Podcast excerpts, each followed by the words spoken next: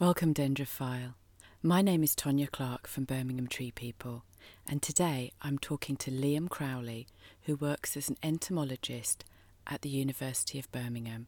Hi, Liam. Can you tell us about insects and trees and woodlands?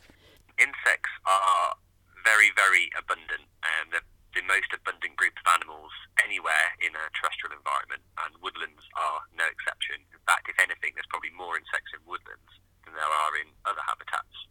And these insects occupy all roles from right from the, the woodland forest floor all the way up into the top of the canopy. And there's all different um, areas and, and habitats that they occupy. And in these different areas, they'll be undertaking vital ecosystem processes. So things like in the leaf litter, decomposing the leaves down and releasing nutrients from leaves back into the soil in the trees themselves, many species are actually pests and can be uh, damaging to trees or take advantage of trees which are stressed. Right up into the canopy, where we have large numbers of herbivorous insects, which are, can be defoliators if there are enough of them. And then associated with all of these, you then have your different levels in the food web. So you, you'll have predatory insects, which will be preying on these other insects performing all these other roles. So you have a very complex food web all through the entire structure of the, of the forest. So that's a lot of insects having an impact on the trees. But are they in some sort of equilibrium? In a, in a natural scenario, it's very much in, in balance. Um, however, depending on how the forest is managed or not managed, and depending on how the the environment changes, it can perturb this balance a lot of the time it will then rebalance itself. But sometimes we can have runaway situations where the system goes out of balance. So a good example of that would be perhaps in North America, in, in Canada, um, especially uh, Western Canada, where you have huge outbreaks of things like mountain pine beetle or forest tent caterpillars. And this is largely due to climate change, um, changing the, the environmental envelope where these insects can survive so they're spreading into new areas. Some of these species are also introduced by people into new environments and they can spread. And then we can have huge tree mortality where these, these insects turn up in places where they weren't before, or insects could perhaps get an advantage that they didn't have before in the environment. So, for example, if it became warmer and drier, the trees then be under stress, which they haven't been previously. So then you can tip the balance, and suddenly insects are killing trees which wouldn't have previously done. And did the woodlands ever grow back after some devastation like that? Oh yeah, absolutely. As, as with any environment, when you have a disturbance uh, and mortality, it resets the successional process. So you have a habitat which reaches this mature stage of succession with mature trees growing. If, as soon as you remove those trees, you've suddenly changed the conditions which would favour other plants say, for example, the ground is now has a lot more light, which it might not have had before. So you'll get all other species growing there instead. And at first, this will be founder species, um, so things like grasses and, and forbs, and then eventually you'll get different species of trees coming in. So certain species of tree are adapted to, to grow much faster, but uh, are not as good at competing against the slower growing species. So actually, in, in some situations, having this mosaic of different forest ages and structures is very, very beneficial for biodiversity. So in this country, for example, if everything was just a mature oak or if it was just mature conifers all the way, many, many species of tree and plant wouldn't be able to grow, and all the species of insect which are associated with these other species of trees and plants wouldn't have anywhere to live. A good example of that would be butterflies in woodlands. So if, if you talk to anyone who's just focused on butterfly conservation, one of the first things they'll say in terms of, of woodland management is you want to thin out these compartments to let more light in here because then you'll get the food plants for the butterflies starting to grow. And then as soon as you get those, you get the butterflies moving in. But that's quite a difficult thing, I think, for a lot of people to see is trees coming out of a woodland. We, I think we have to always think, oh, we want more trees, not fewer trees. It's about striking up this this balance of different habitat types and structures and ages. Uh, and you know, think about species like hawthorn. You know, very common tree, but you wouldn't necessarily get large numbers of that growing in a, a really dense, mature woodland. Perhaps that would be more of a boundary tree. Uh, things like birch as well, and there's a whole range of species which are only associated with these trees. You need a really mixed habitat, don't you, for a large variety yeah. of insects to be able to grow and flourish. That, that's right, and also, you know, it's not just about having variety for variety's sake. There's lots of ecosystem services that we can get from these insects. So going back to the, the hawthorn example, it's an absolutely fantastic tree for pollinators. Things like bees and hoverflies, uh, other species of flies, even even butterflies and, and moths.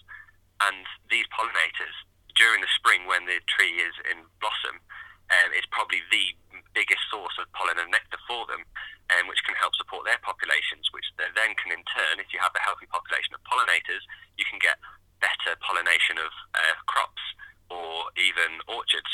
So apple and soft fruit orchards are a really good example. If you, you have a, a, a good landscape level habitat structure with lots of different trees, different ages, different plants, then you're going to have a healthy community of pollinators. So you'll get much better yields on your tree crop. I suppose I always think of insects in terms of trees. I hear the negative stories.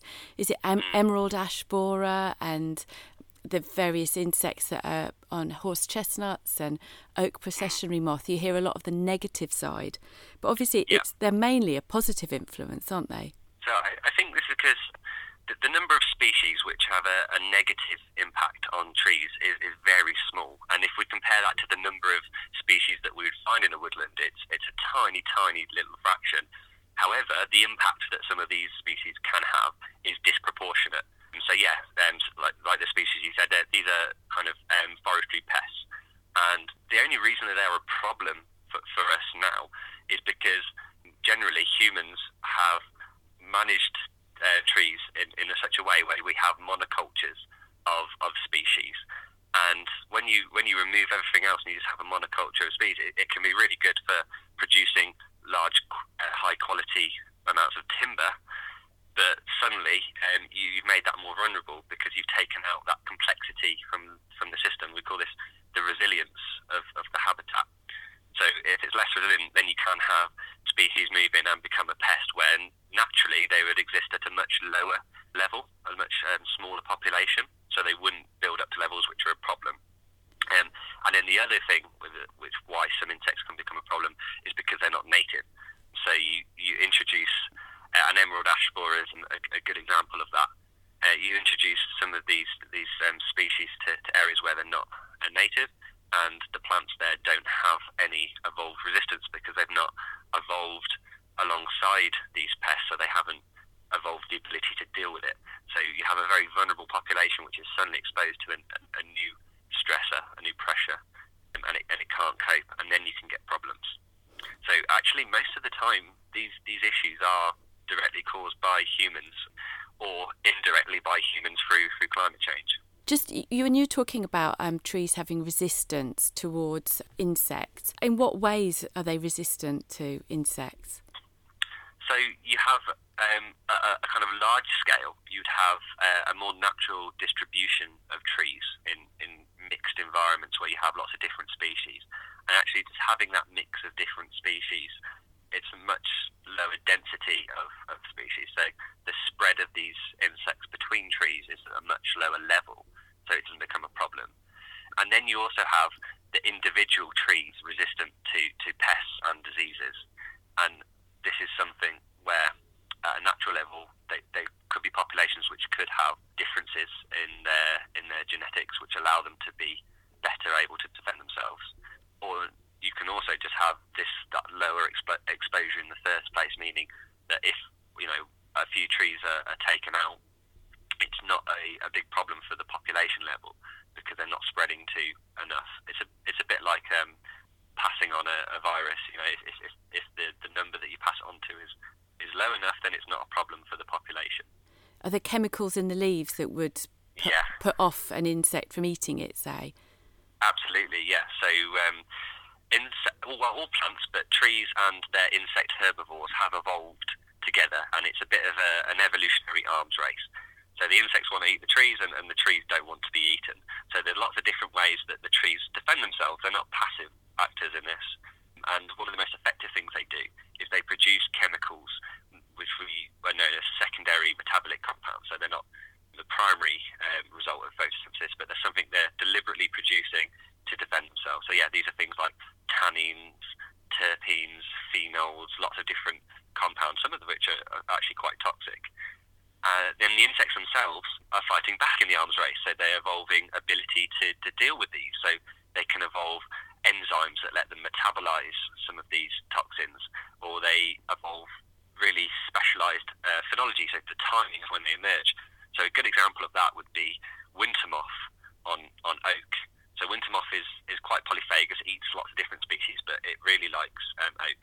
However, later in the season, the oak leaves are full of tannins and, and other compounds, so they're not very nutritious. So what the moth does is it's timed its emergence when it hatches from its eggs to be very, very closely linked to when the oak buds burst. And when you have these very young leaves, they haven't built up much of a high concentration of these defensive compounds. So then the insect is able to, to take advantage of this and feed and grow before it builds up the compounds. And then by the time the compounds have built up, it's already finished its, its larval life cycle and it's pupating.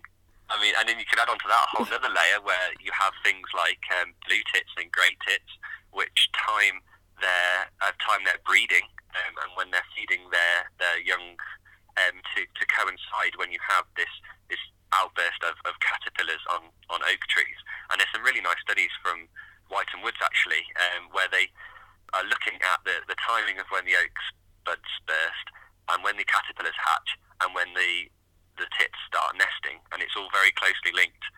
Um, and this is something which could be affected by, by climate change. We have changes in, in temperature patterns that affects not only when the, the leaves come out of bud, but also when the caterpillars hatch. So yeah, a very intricate, interconnected system. Insects and the trees usually live in a balanced ecosystem um, until humans get involved. You mentioned climate change and globalisation as human caused negative impacts on this ecosystem. So, what can we do to stop ecosystems getting out of balance? Well, I actually I like to be quite positive, and I think actually trees are really good at looking after themselves. You know, they're, they're not as, as, as passive as sometimes we dismiss them to be. It's just about giving them the opportunity. Personally, I think, and then if you support the habitat and you you know support the tree, then you've supported all the insects which rely on that tree. So you don't have to directly look at the insects, you just look after the habitat and it looks after itself. So things we can do, I think it's about, and it's something you hear quite a lot, but planting the right tree in the right place. So not having these monocultures of, of, of particular trees, um, but just giving the chance for natural processes. Nature's really, nature is really good at, at regulating itself. So things like succession, like letting an area scrub over and then go through the process with different species coming in, blocking out the light, and then growing taller, and then you're moving from from your your short-lived, fast-growing species into your your slower-growing, long-lived species, and then throughout that entire period of, of succession, you have all different species of associated insect coming in, and then you get all the benefits from having that insect diversity there. Um, also, by letting it kind of manage itself, you, you I think you also find there's evidence this will be a more resilient system. So we've just got to not use pesticides and let woodlands and insects sort themselves out. Yeah, so pesticides is uh, an interesting one. They're not inherently in themselves evil. I mean, pesticides are poisons, right? They're things we deliberately use to control populations. And in some situations, if there's something that we, we really need, so if, it is about getting a certain quant, uh, quantity of yield or about growing crops, then there is a justification for using pesticides. What unfortunately has uh, is not as widespread and acknowledged idea as it should be, perhaps, is the idea of. What happened has happened in, in agriculture and silviculture is the idea of this kind of prophylactic application of pesticides just in case. And this is not, I, I would suggest, a good idea. But actually, we need to think about the biology of the organisms that we're trying to control. And if you apply the pesticide at the right time in the right amount, then it's far more effective than and cheaper than, than applying more than you need, longer and than you need. So just by knowing the biology of the of the pest, so when it emerges from its egg, and when it's going to be at most damaging population levels for the plant, then you can be very targeted in your approach uh, and end up actually using less and protecting the system better. Um, and then, of course, in, in things like gardens uh, and those situations like that, there's absolutely no need to use pesticides. Why not just in, enjoy what's there? And you know, sometimes I think people have this kind of desire to control everything rather than just letting the, the natural processes take hold and, and look after themselves. Yes, you're right. We do try and do that, don't we? I think for a lot of people, insects aren't aren't seen as a particularly positive thing. But I think having talked to you, we've got to really respect their role in the whole woodland and appreciate all the positive things that they are they're doing unseen most of the time. Absolutely, it's uh, E.O. Wilson is a famous entomologist, and he, he coined the term "insects are the little things that run the world." And it, it's it's spot on because you know if if they weren't there in the woodland, then none of these ecological processes would work and the whole thing would collapse. Whether it's, you know, detritivores recycling nutrients back into the soil or predatory insects controlling populations of pests or pollinators allowing seeds to be produced. You take any of these away and, and suddenly the whole system gets weaker and, and starts to collapse. So anybody who's interested in trees needs to start getting interested in insects as well, don't they? Absolutely, yes. And uh, quite often it starts off with what what is this insect which is eating eating all the leaves, or, or what's this insect that's emerging out of out of the bark? Then very quickly uh, you'll start to see a myriad of uh, species associated with the tree, and all all fascinating. You know, there's, there's tiny little beetles which live only in sap runs on oak trees, and particular species of hoverfly which only lay their eggs on the sap runs of oak trees. There's leaf miners, tiny little caterpillars of moths that live inside a leaf and feed away and leave a little feeding trace on the leaf like a squiggly line. And then there's species of parasitic wasps which only lay their eggs inside a particular species of leaf miner. So they have to search around the leaves and then stick their egg through the leaf into the poor little caterpillar inside. And the oak trees survive because they've evolved with the leaf miner and the parasitic wasp, and I suppose they have a second flush of leaves in the summer, which must help as well. Liam, thank you so much. That was fascinating. It's opened my eyes to how important insects are in our woodlands. More information from Liam on his podcast which is at www.entocast, E-N-T-O-C-A-S-T dot com. Thank you very much, Liam. And now for a short piece on one of our favourite native trees. The tree I'm in love with today is the lime or linden tree. This is such a common street tree that you probably walk past one most days. There are over 30 species of lime in the family Tiliaceae. Oh, ah, like a lot of these Latin family names, there is an extravagance of vowels, so please excuse my poor pronunciation. I prefer a word like abstemiously, as it has just the right number of vowels and all in the right order. Anyway, there are three species of lime that are native to the UK. These are the broad-leaved lime, Tilia platyphyllos, the small leaved lime, Tilia cordata, and a hybrid of these two, the common lime, Tilia cross europaea. The common lime has been planted as a street tree since the 17th century for a number of reasons. It's cheap to propagate, it's a vigorous grower, it doesn't mind annual pruning. The small leaved lime was planted in villages as it was considered a holy tree which kept evil away. It's a good looking tree that can reach 90 feet tall with a girth of up to 27 feet and can live for 500 years. There are many old limes in Germany and the Netherlands.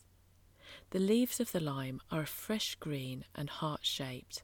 They have saw like teeth on the edges. The young twigs are slightly red.